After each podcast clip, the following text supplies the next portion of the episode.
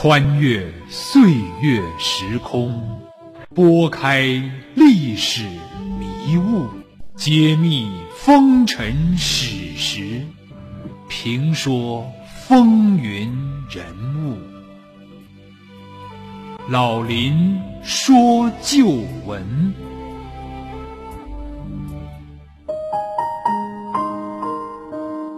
亲爱的收音机旁的各位听友，大家早上好，欢迎您收听辽宁都市广播，每周日早七点至八点由林霄带给您的老林说旧闻，我是您的朋友林霄。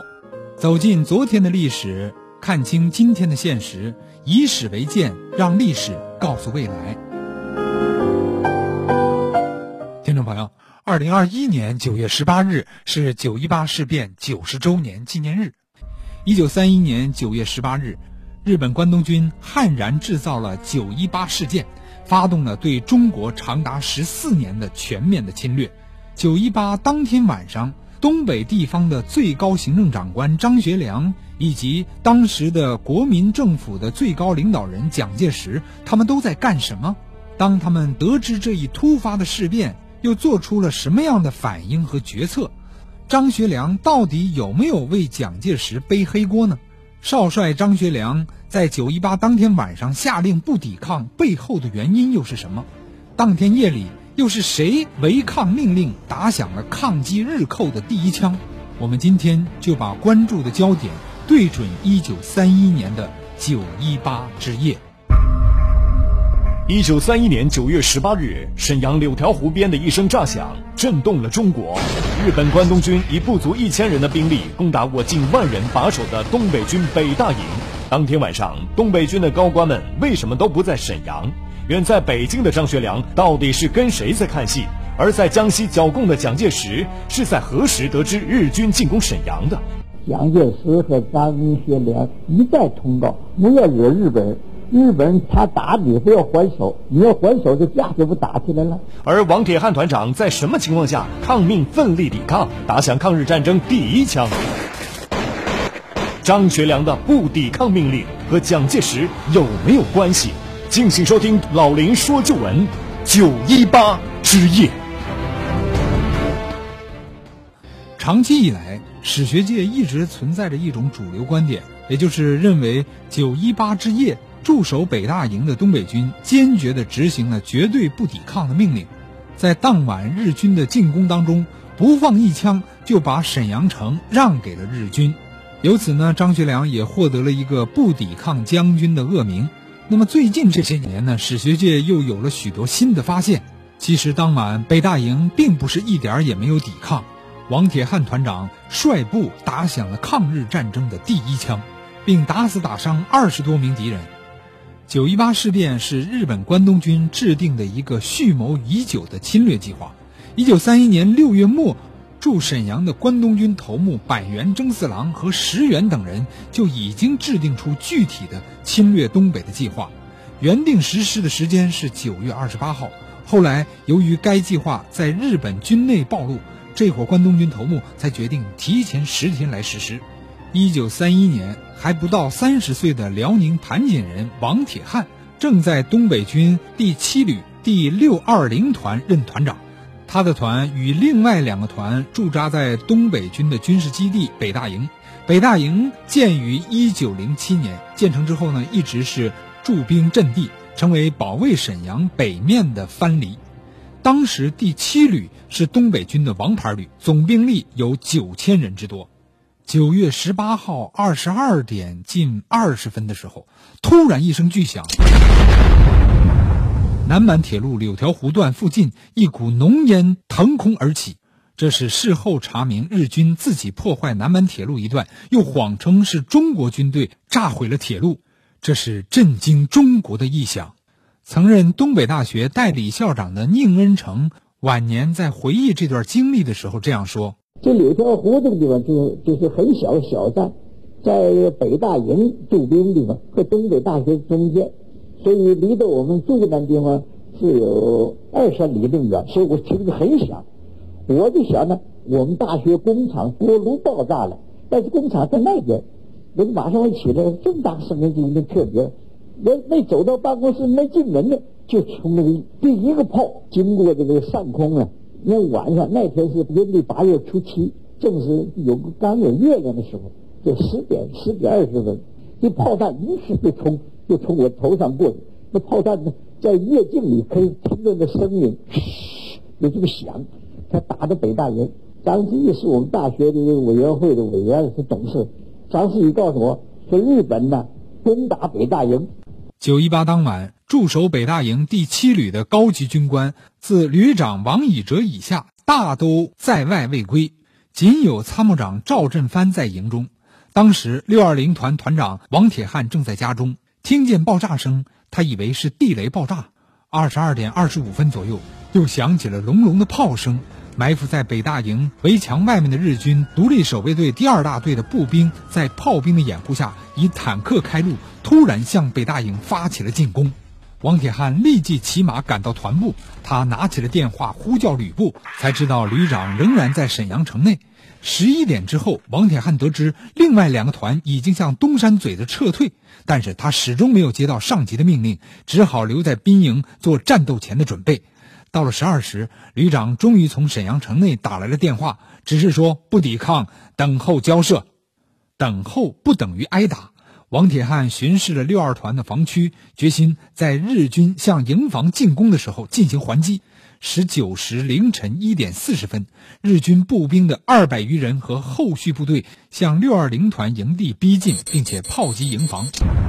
这时东北军司令长官公署军事厅的厅长荣臻来电话询问情况，并且严令不准抵抗。王铁汉激愤地回答：敌人侵我国土，攻我兵营，斯可忍，则国格人格全都无法维持啊！而且现在官兵愤慨，都愿意与北大营共存亡。敌人正在炮击本团营房，本团官兵不能持枪待毙啊！荣厅长当即指示将弹药缴放库里。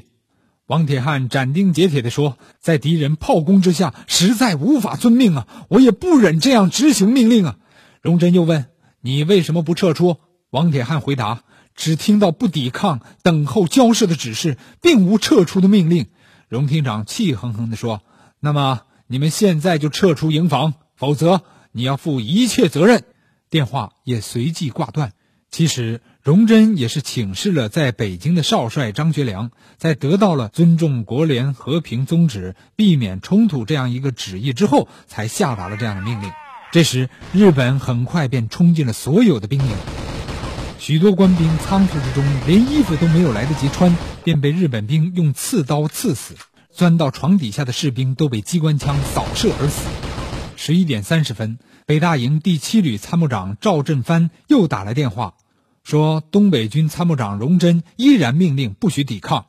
当年第七旅第六二一团河南籍士兵陈广忠在晚年回忆道：我们连长正好当天晚上是值日官，敌人打进来了，团长又没在家，他就把全营四个连的连长都集中在一起，然后把部队带入战斗岗位，我们都操起了步枪准备战斗。这个时候来了命令叫我们撤回来，大家都不明白，有的人哭了，有的人骂起来。日本人要我们的命，我们为什么不能还击啊？日本人很快就越过了西围墙，首先是打进了六二一团的营房。我们急着等命令，谁知道等来的却是不准轻举妄动，不得还击，原地待命，枪库也不要打开。这是什么命令？我们眼睁睁地看着火光之下，西营房前枪声不断，不断的有人惨叫着倒地。平时都在一个操场上训练的弟兄，现在被日本人追着打，还不敢还手，我这心呢、啊、真难受啊！撤出来的弟兄们说，日本兵闯入营房，见人就杀，有的人虽然拿起枪，但是还是不敢擅自还击，被日本兵追着开枪杀死。我们问连长，我们也要躺在床上让他们刺死吗？连长还是说听命令。而这个时候正在六二零团团长王铁汉准备组织撤退的时候，日军的炮火更加猛烈，北大营上空火光冲天，炮弹呼啸，几百名日军在炮火的掩护下已经向二营发起了新的进攻。王铁汉眼见着许多战士都倒在日军的枪弹之下，北大营东北军伤亡惨重，他义愤填膺，狗日的！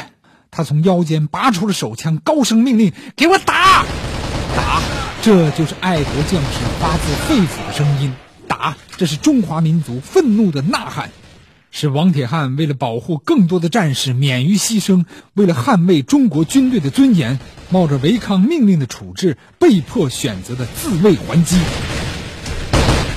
王铁汉命令下达之后，东北军的子弹愤怒地射向敌人，日军当即死伤二十余人，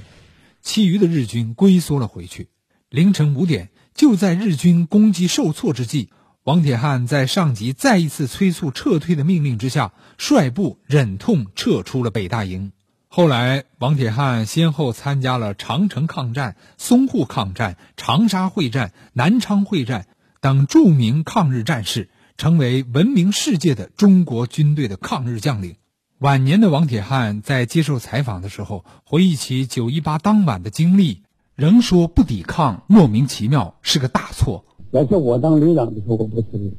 就是青天白日之下，你外国军队弯弯城市，这这占领的城市的时候，怎么不打，怎么怎么不抵抗，那莫名其妙，那是大错。王铁汉客居台湾之后，几十年不忘故土，常以诗文寄托思乡之情。直到前些年，这位抗日名将以九十多岁的高龄在台湾辞世。而他的女儿王翠凤就生活在沈阳市的铁西区，父亲在辞世之前还与他有书信往来。辽宁省委党校的王建学教授、张一波教授，辽宁大学的邢安臣教授等等许多专家学者都认为，九一八其实不仅仅是国耻日，也是我们中国抗战日的开始。其实九一八事变爆发并非没有前兆，张学良每周都可以得到关于东北驻扎日军在大规模进行模拟进攻辽宁和吉林的演习的情报。尽管按照日本和东北方面的协议，这类演习应该事先通知东北方面，但是日军并没有告知。还有日本军舰向旅顺、大连秘密运送士兵，甚至在九一八发生前半天，有两个日本士兵还剪断了沈阳北大营的电话线，都没有引起东北军幕僚以及张学良的重视。张学良毕竟过于年轻，当时他还不到三十岁，他根据以往的经验，错误地判断这些都是日本军的挑衅行为。挑衅的目的是为了发动小规模的冲突，进而获得新的特权和赔款。而此类挑衅时间从张作霖时期到现在是层出不穷。好，听众朋友，一段广告之后，欢迎您继续收听我们的老林说旧闻。